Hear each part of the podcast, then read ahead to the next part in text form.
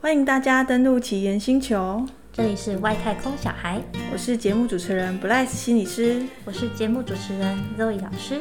这是一个由新奇岩青创筹备的节目，在这个节目里会讨论一些教学现场遇到的学生问题，借由这些案例来探讨背后的心理因素跟社会现象，以及身为大人的我们该如何跟他们相处。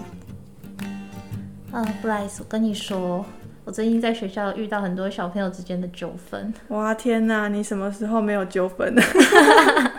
哦，其实好像无时无刻都会有，因为小朋友其实就真的很幼稚嘛，常常会因为一些小事，然后就闹成一片。嗯。不过今今天这件事情就让我在心上就挂心蛮久，所以我想说，我们来聊聊看这个案例吧。好啊，最近又怎么了？嗯，我们今天这个案例呢是两个小孩之间的故事。那小孩一个叫做小花，一个叫小翔。小花她是一个外国小孩，那她出生在一个外国家庭，不过他们家就是长期定居在台湾生活这样子，所以她就是从小都在台湾受教育。嗯，那小翔呢，他是一个台湾小孩。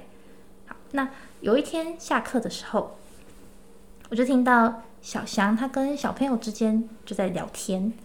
那小朋友聊天很正常啊，只是他们聊天的内容就很奇怪。嗯，那小翔就大声的说。哦，我真的很讨厌小花哎，嗯，那我就觉得说 啊，是怎样？为什么你讨厌小花？我就跑去关心一下，我就问小翔说：“哎，你跟小花吵架吗？为什么你说你讨厌她呢？”小翔这时候他就用一种很生气的口吻告诉我说：“哦，老师，我不只是讨厌小花，我还痛恨小花。”嗯，痛恨是有什么仇吗？就这个词很重，对不对？就觉得说怎么会是痛恨？所以我就问小翔说：“啊，难道是小花对你做了什么事情吗？”小翔就说：“嗯、呃，没有啊。”然后就觉得很奇怪，说：“嗯，所以是没由来的讨厌是吗？”就就很奇怪，对，所以我就想说，想要知道到底是为什么他会用到痛恨这个词，所以我就去跟他聊聊看，然后才知道说。小花跟小翔这两个孩子啊，他们是从小一起同班到现在，就同班多年这样子。嗯，我就问说，难道是以前小时候你跟小花之间有吵过架？嗯，小翔也说没有啊。嗯，我就想说，哎，那不然是你跟小花之间有过什么纠纷？小花有骂过你之类的？小翔也说没有啊。那到底是怎么了？对，他就会都跟我讲没有，所以我就想了想。后来我就想出有一种可能性，所以我就问小翔说：“嗯，小翔啊，我知道你平常都是一个温柔的小孩，但是，嗯，你讲出痛恨这个词是让我觉得很奇怪的。所以我们讨论了很久，但也讨论不出原因，到底为什么小花会让你这么的不喜欢？嗯。所以老师想了一种可能性，会不会是就是从小小花在他的生活中，他的一些比如说学习表现上面。没有很好，那他身边的一些大人可能给他的评价就是说，哦，小花是一个不愿意做功课、不认真的学习的孩子。嗯。那久而久之，你听到了大人给你这样的讯息，所以你也会觉得说，小花是一个麻烦人物，我最好离他越远越好，都不要接近他是最好的。嗯，那小翔想了想，然后他就跟我说，嗯，好像真的是这样子诶。诶，你的意思是说，小花在学校的时候是会被大人们，就是老师会直接公开的说她表现不好这样子吗？嗯，因为其实以教学现场来说，嗯，很多老师他们的思想就比较保守，所以他们自然会觉得说成绩至上。嗯，你若成绩表现得好，你就是好小孩。嗯，可是你如果嗯，老师教了你不会，那你就是不认真学习的孩子，那自然就会落入老师认为觉得是麻烦人物的那个名单里面。哦，原来是这样。嗯，所以就是又是一个比较，哇，坦白讲就是有点功利取向的一个校园氛围，就很容易让这样的小孩子被凸显出来，嗯，然后甚至很可能会成为其他同学比较攻击或者是边缘化的对象。嗯，真的是这样。因为小花她在班上的时候上课，如果说有这种小组活动，甚至可能是个人活动，嗯、那也许自己不会操作的话，问一下同学就好。但她不问同学，她每次一定是问老师，因为身边呃，我之前有曾经指派，就是某位同学负责教他，那个同学还是不愿意啊，真的哦，他直接说我不要。为什么？就是感觉上就有一点是，因为这个小孩就是在老师们的眼中也都是很麻烦的人物，小朋友对他的评价自然也不是那么的好。嗯、就算小花没对他们做什么，哦、但他们还是会用这样的态度跟小花互动。天哪，这个部分老师们的言行其实对小朋友真的影响很大，尤其是在校园这个氛围里面，就是很多时候。因为老师算是权威者吧，嗯，他很有可能会带起呃其他同学对这个小朋友的感受。对，如果说他对他是对，如果说其他老师对小花都是嗯、呃、比较指责或者是比较否定的，他确实会影响其他同学对他的观感。嗯嗯，所以其实我们可以知道说，老师的一言一行，其实老师不只是要。就是身为教育者，教授小朋友知识，老师的言行举止啊、谈吐啊，跟小朋友之间的相互的那些交流的方式，其实都是需要特别注意的。对，但是我可以理解，因为老师毕竟在学校里就是会需要有一个教学的责任在。当然，一个呃听话、懂事、成绩好、表现优良的，或是。主动积极的学生真的是会比较讨喜，可是因为有些孩子他就不是先天上这么呃善于学习成就的人，对，所以他就很容易感觉到是很吃亏的。嗯嗯嗯，所以如果这些孩子是就像我们上次提到的，是有其他的老师是可以比较包容，然后引领他去找到自己的一些方向的话，或许他们是。有机会也可以多了解自己，然后有一个新的可以努力的方向。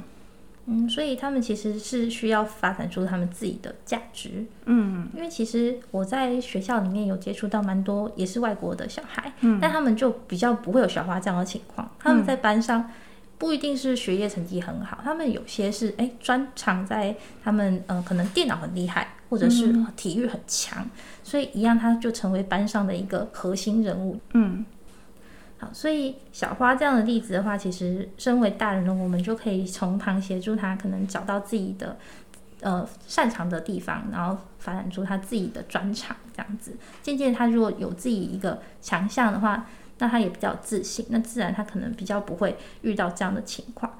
那现在我们换个角度，我们来讲讲小香吧。为什么小翔他会跟着其他人的眼光，然后去讨厌小花？其其实这个从浅的来讲，它就是一种从众行为。哦，对，一个是权威者对这个小花的观感，就会影响其他同学对这个小花对待的方式。那另外一个其实就是很基本的从众行为，因为他如果其他同学都是一样的话，那他很自然而然就会觉得，哦，那我跟大家一样，一起。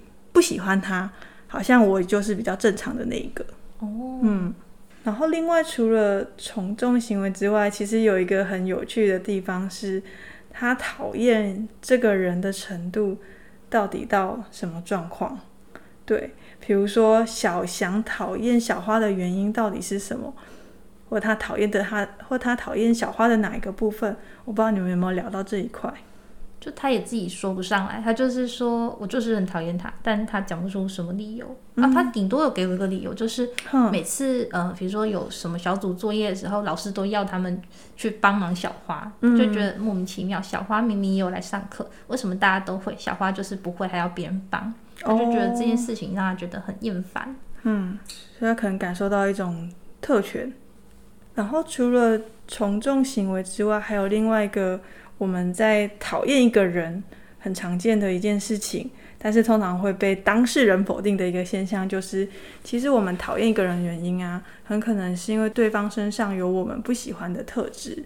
诶，对，比如说你刚刚说小花可能很常在课堂的表现是很比较笨拙的，嗯，然后比较消极的，嗯，甚至是会被否定的，嗯，对。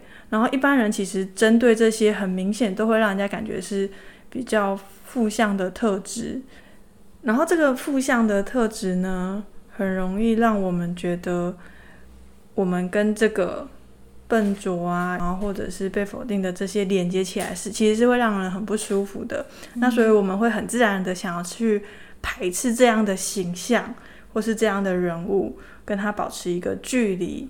对，甚至我是很明显的先表现否定，甚至是我自己跳出来指责他，好像让自己创造了跟这样子的形象有一个很大的切割，我跟他是完全不同的。对，是来跳脱这个部分，所以这就是为什么有时候我们说讨厌对方，我讨厌这个人的某个东西，其实是可能自己很不喜欢的某个特质。比如说小翔，或许他在学校也是一个很强硬，或者是很希望自己表现很好、很聪明的形象。嗯嗯嗯哦，所以听起来是对，所以对他来讲，就是当然就很不希望自己身上出现任何一丝可能会表现是比较比较缓慢啊，或者是。表现不好的这个部分，所以他讨厌小花的部分，其实是等同于他不喜欢自己身上有这个有这样子的特质。哦，所以听这样听起来感觉蛮合理的。嗯，而且这个有关这样的故事啊，就是前阵子有一部很夯的影集，不知道你有没有看过，叫《华灯初上》。哦，我有稍微看了一下。哦，好，所以那你第三季也看完了吗？哦，有看过。好好，那我那我可以爆雷了。没问题，没问题。好，好，那就是其实像有时候我们讨厌对方，其实是讨厌对方身上有我们自己不喜欢的特质这件事情，在《华灯初上》里面有一个角色特别的明显，是哪一个？就是苏妈妈。对，哦、你有你有看到苏妈妈？你有感觉苏妈妈特别讨厌谁吗？我觉得他讨厌所有人。好，没有你，你说你说。我刚刚就正要这么说。我觉得他都很讨厌，但他最不喜欢的应该是哈娜。哈娜对不对？对。好，他讨厌哈娜里面有两大因素。哦。对，一个是嗯，对苏来说，哈娜好像是抢走了他的好朋友 Rose。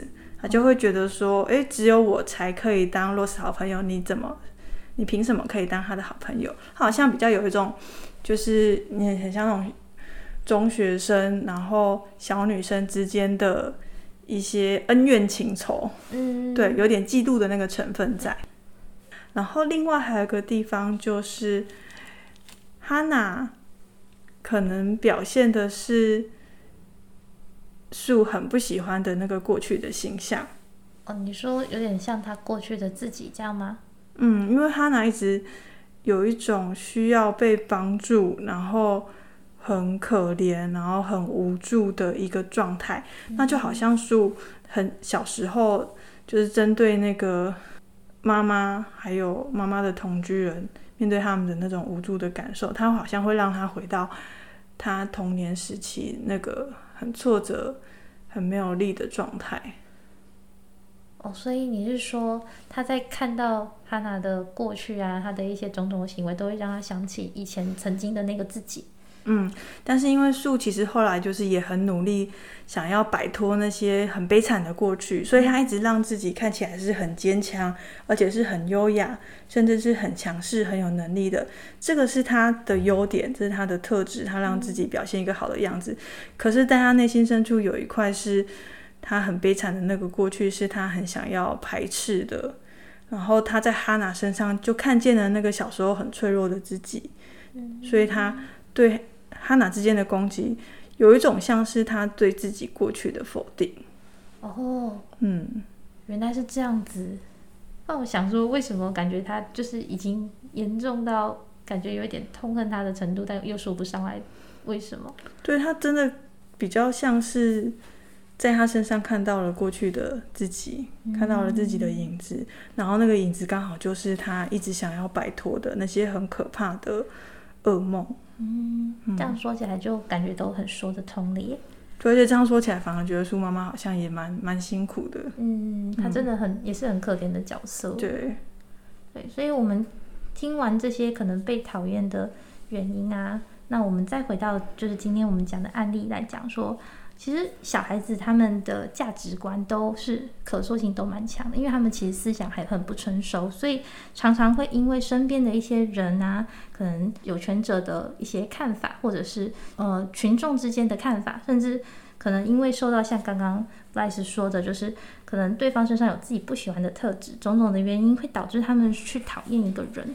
那我们其实在这个过程当中，身为大人呢我们其实就必须要扮演这个可以随时介入他们，协助他们去做一个价值的澄清，让他们想清楚说，哎，你真正自己的想法是什么，而不是说你受了这些外来的影响啊，导致你的一些思想都被牵着走，然后就渐渐的，其实你连你自己原本想的事情是什么都搞不清楚，这样。所以我觉得聊一聊，我们今天其实收获还蛮多的，对，因为其实我没有想过说，其实我们会。被讨厌啊，还是讨厌他人的原因有这么多种，就或多或少，其实我们都会受到环境或者是一些外在的人事物之间的一些行为之间就会影响到。那我们今天就谢谢 Blythe 跟我们聊这么多。那我们今天的节目就到这边为止。如果你也有任何相关的问题，欢迎留言给我们，但记得要订阅节目，也可以到我们的粉丝专业一起研社宅同宅一起。我们也都会有最新资讯在上面分享给大家哦，请大家定期锁定，我们下集见，拜拜。拜拜。也可以到我们的。